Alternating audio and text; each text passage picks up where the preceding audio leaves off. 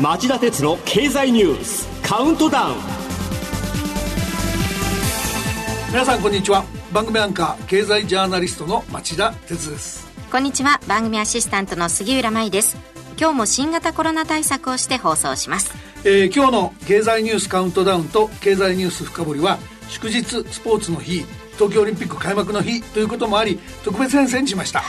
旧原子力委員会の委員長代理を務めた鈴木達次郎さんにリモート出演していただきここに来て改めてクローズアップされている原子力発電の安全性と脱炭素エネルギーとしての可能性について伺います。まず4時台のテーマはこちらです。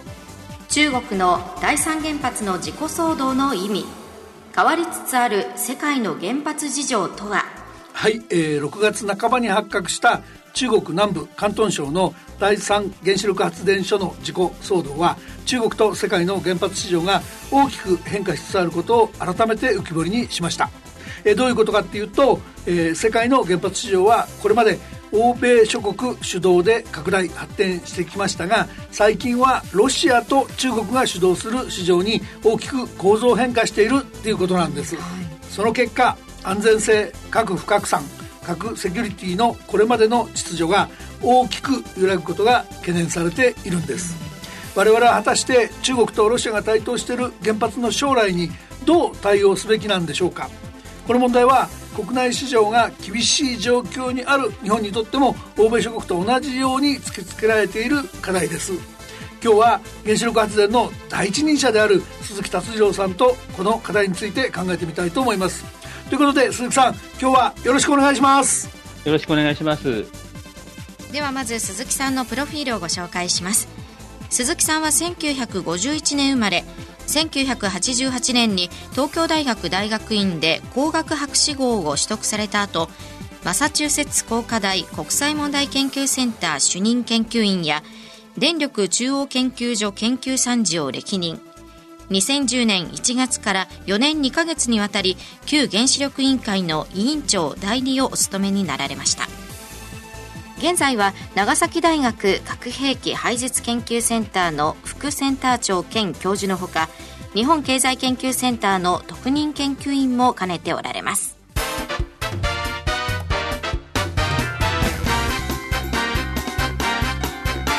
町田哲郎経済ニュースカウントダウン。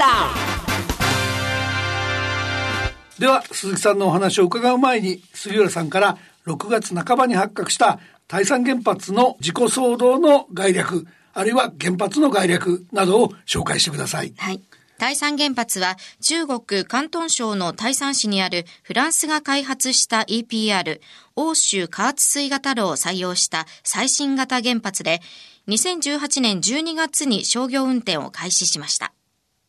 中国は原発を産業育成の重点領域と位置づけており、昨年末の段階でおよそ50機が稼働していて、アメリカ、フランスに次ぐ発電能力を持っています。事故騒動の第一報は、アメリカの CNN テレビが6月14日、第三原子力発電所から放射性物質が漏れ、周辺地域の放射線量が高まっている恐れがあり、アメリカ政府が調査していると報じたことでした。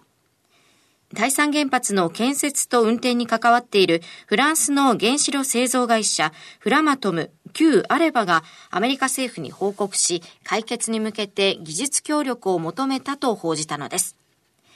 第三原発に3割を出資するフランス電力会社も同じく14日、この原発から気ガスと呼ばれる元素の濃度が原子炉内で高まっていると報告を受けたと発表するとともに、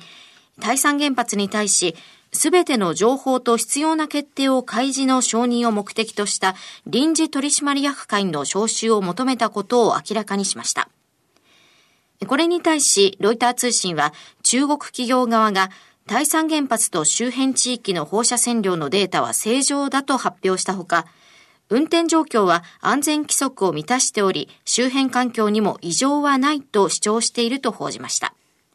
しかし CNN はフラマトムがアメリカのエネルギー省に送った文書などを根拠に中国当局は原発の稼働停止を避けるため、周辺地域の放射線量に関する安全基準を緩和し、許容される上限を引き上げたという情報や、フラマトムがフランスの安全基準を超えていると警告したという情報も伝えるなど錯綜し、事故騒動が大きくなりました。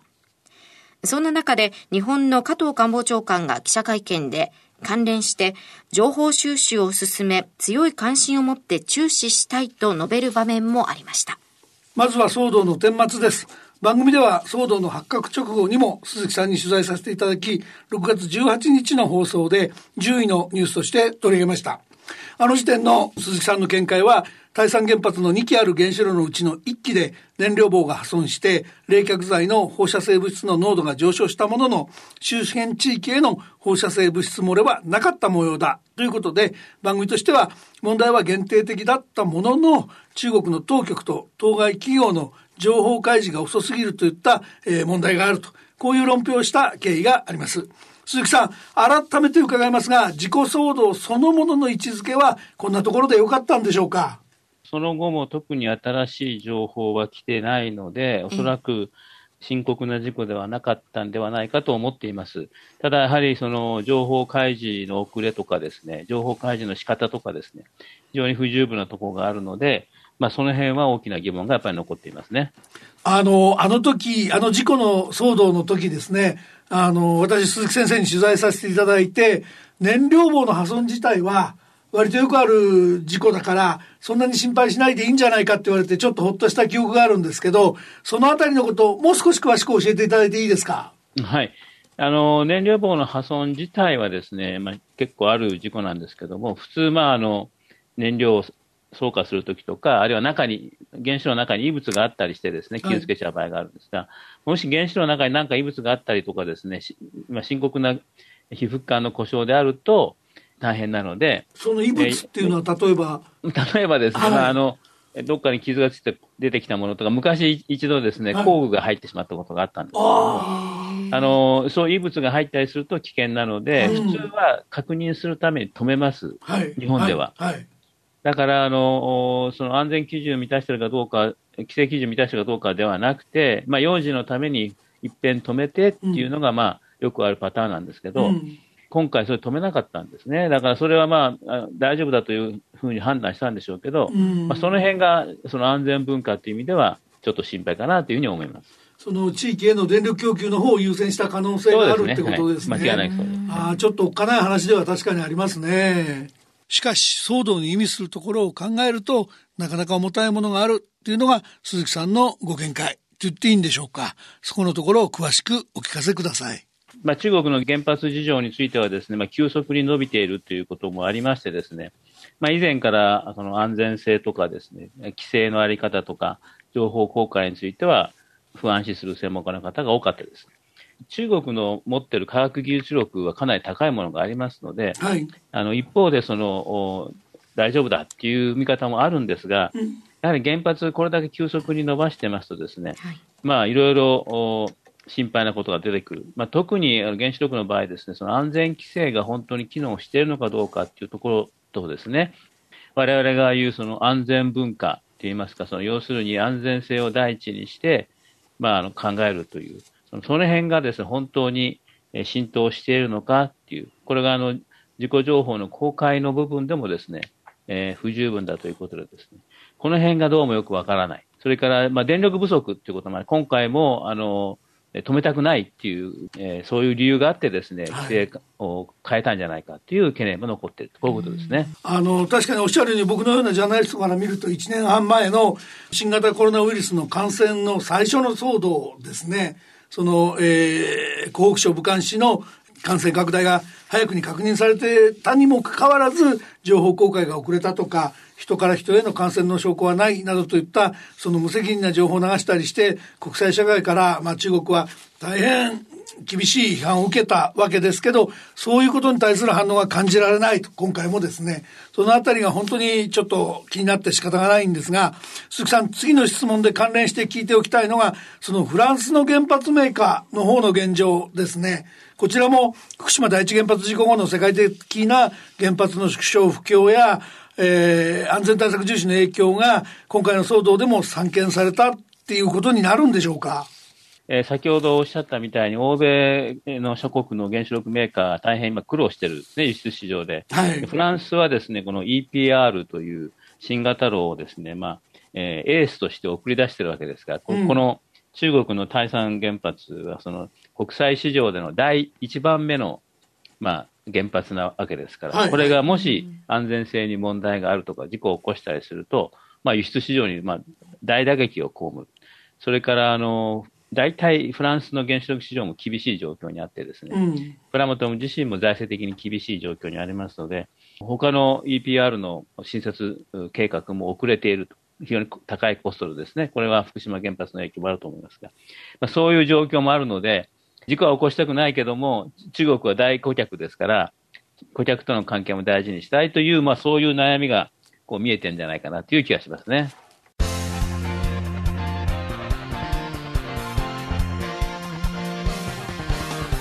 町田鉄の経済ニュースカウントダウン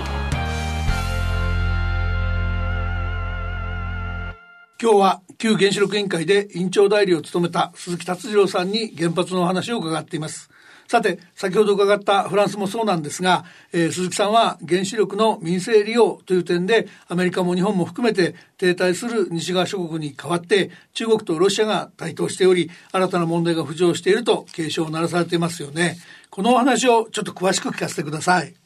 はい、あの、ご指摘のようにですね、今回の事故騒動の背景にはですね、世界の原発市場の構造変化っていうのがあるんですね。はい、まあ、これまで主導してきた西側先進諸国、まあ、アメリカ、フランス、日本ですね、主に。はい、えー、まあ、ドイツはずっと前に辞めてしまいましたけど。うん、ところが、それらが全部、まあ、今、停滞していると。これはですね、新規原発の競争力低下っていうのは非常に大きな状況にありまして、自由化市場になっている OECD 諸国ではなかなか新設更新がうまくいってない。その一方でロシア、中国がどんどん建設をしていると。はい、で中国はもうすでにですね、あの50機、これ先ほどおっしゃったみたいですね。それから、建設中のものを見ると世界トップの14機ということでですね、うん、えー、あの輸出市場を見ると今度はロシアが22機でトップと、こういう、まあ、市場になってきていると。で、その中国とロシアがですね、今年4月、原子力協力を結んでですね、中国にロシアの原発を4基建てるということになったということで、この中国とロシアが世界をリードしていくことは間違いないということになってきました。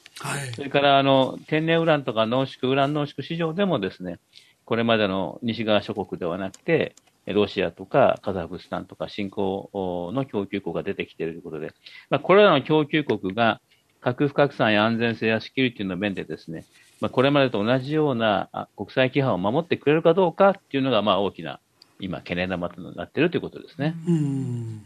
なるほどね。あの、そういった中なんですが、あの、まあ、この番組最後の質問になりますけど、そういう時代に日本はどういう役割を果たすべきなのか、あるいは果たせるのかっていう観点で言うと、どうなんでしょう、鈴木さん。そうですね。日本は、あの、アメリカとフランスのメーカーと、まあ、提携をしててですね、一緒にチームを組んで輸出市場に出ていったわけですね。はい。あの、東芝、あウェスティングハウス、日立が GE で、三菱がフラマトンなんですけれども、はい、まあ、この提携したパートナーで輸出している市場も、輸出条項もうまくいっていない。はい。で、日本は国内市場も厳しい状況にあるということで、原子力産業としてのですね、まあ、存続が非常に厳しい状況にあるんですね。そうすると、これまで、まあ、世界をリードしてきた日本の原子力産業の安全性確保っていう意味ですね、あの影響力という意味では、まあ、落ちていくんじゃないかというのが一つ心配されます。一方でですね、核燃料サイクルについては日本は、えー、中国、ロシア、まあ、あのフランスもやってますけども、うん、まあ、数少ない世界でリード先進国なんですね。はい、まあ、核不拡散ということを考えますとですね、日本がこの核燃料サイクルを持って、しかもプルトニウムをいっぱい持っているということはですね、うん、国際的な関心を集め集める、うん、えー、逆に言えば影響力を持ち得る分野だということと私は思っています。なるほど。特に、えー、技術的に見れば、その核不拡散上必要、重要なですね、保証措置の技術だとか、核物質管理の技術だとかはですね、うん、日本は世界でもトップの技術レベルを維持しています。はい、これが、あの、今後ですね、日本国内市場が縮まっていったときに、ここの技術分野を守っていかないといけないので、私としてはですね、あの核不拡散、核スキリティの分野で、えー、影響力を保つためには、この核不拡散や核セキュリティに必要な重要な技術開発をですね、うん、技術基盤を維持すると。これにあの、えー、焦点を絞って、えー、やっていただきたいと。えー、日本の原子力技術の研究開発はどうしてもこれまでですね、あの新型炉とか核燃料サイクルにまあお金をつい込むという方向でいったんですが、そうすると技術基盤が弱くなってしまう恐れがあるんですね。うん、がって、まあ、今後、核不拡散、核セキュリティの分野で日本が影響力を保つためには、この技術基盤を維持し、次世代の技術者を育てていくということが必要なんではないかと。でこの日本の技術を、まあ、世界に向けて、まあ、移転していったり、まあ、人材育成に協力することが、まあ、日本ができる貢献かなというふうに思っています。なるほど。そういった意味での、まあ、保障やセキュリティでの模範、あるいは技術開発でのそのリード、すごく重い使命だと思うんですが、一方でその、日本が今後その、カーボンニュートラル実現していく上で、原発をどう使っていくっていくのかっていう戦略が一向に見えてません。そういったところの絡みも含めて、それなしで、今鈴木さんがおっしゃるような、あの、重い使命を果たしていくとすると、かなり厳しいことになると思うので、その、カーボンニュートラルと原発の関係についても詳しく伺いたいと思います。この後5時35分からのですね、はい、あの、町田鉄の経済ニュース深掘りの中で、えー、そういうお話を伺いたいと思ってますんで、この後もよろしくお願いいたします。はい、よろしくお願いします。ありがとうございました。ありがとうございました。杉浦さん、ここまでの鈴木さんのお話聞いてどう思いましたか？はい。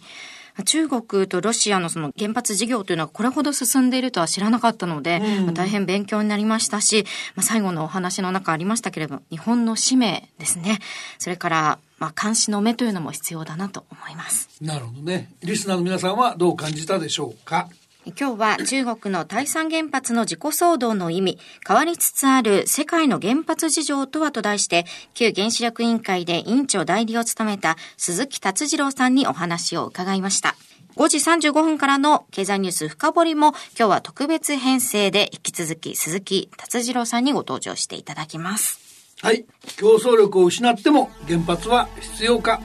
カーボンゼロを目指す日本の原発事情とその課題と題して、えー、2050年の実質カーボンニュートラルを国家目標に掲げた日本にとっての原発の位置づけをもう一度鈴木さんと一緒に、えー、考えてみたいと思っています。それではこの後5時35分からの町田鉄の経済ニュース深掘りで再びお耳にかかりましょう。それではさようなら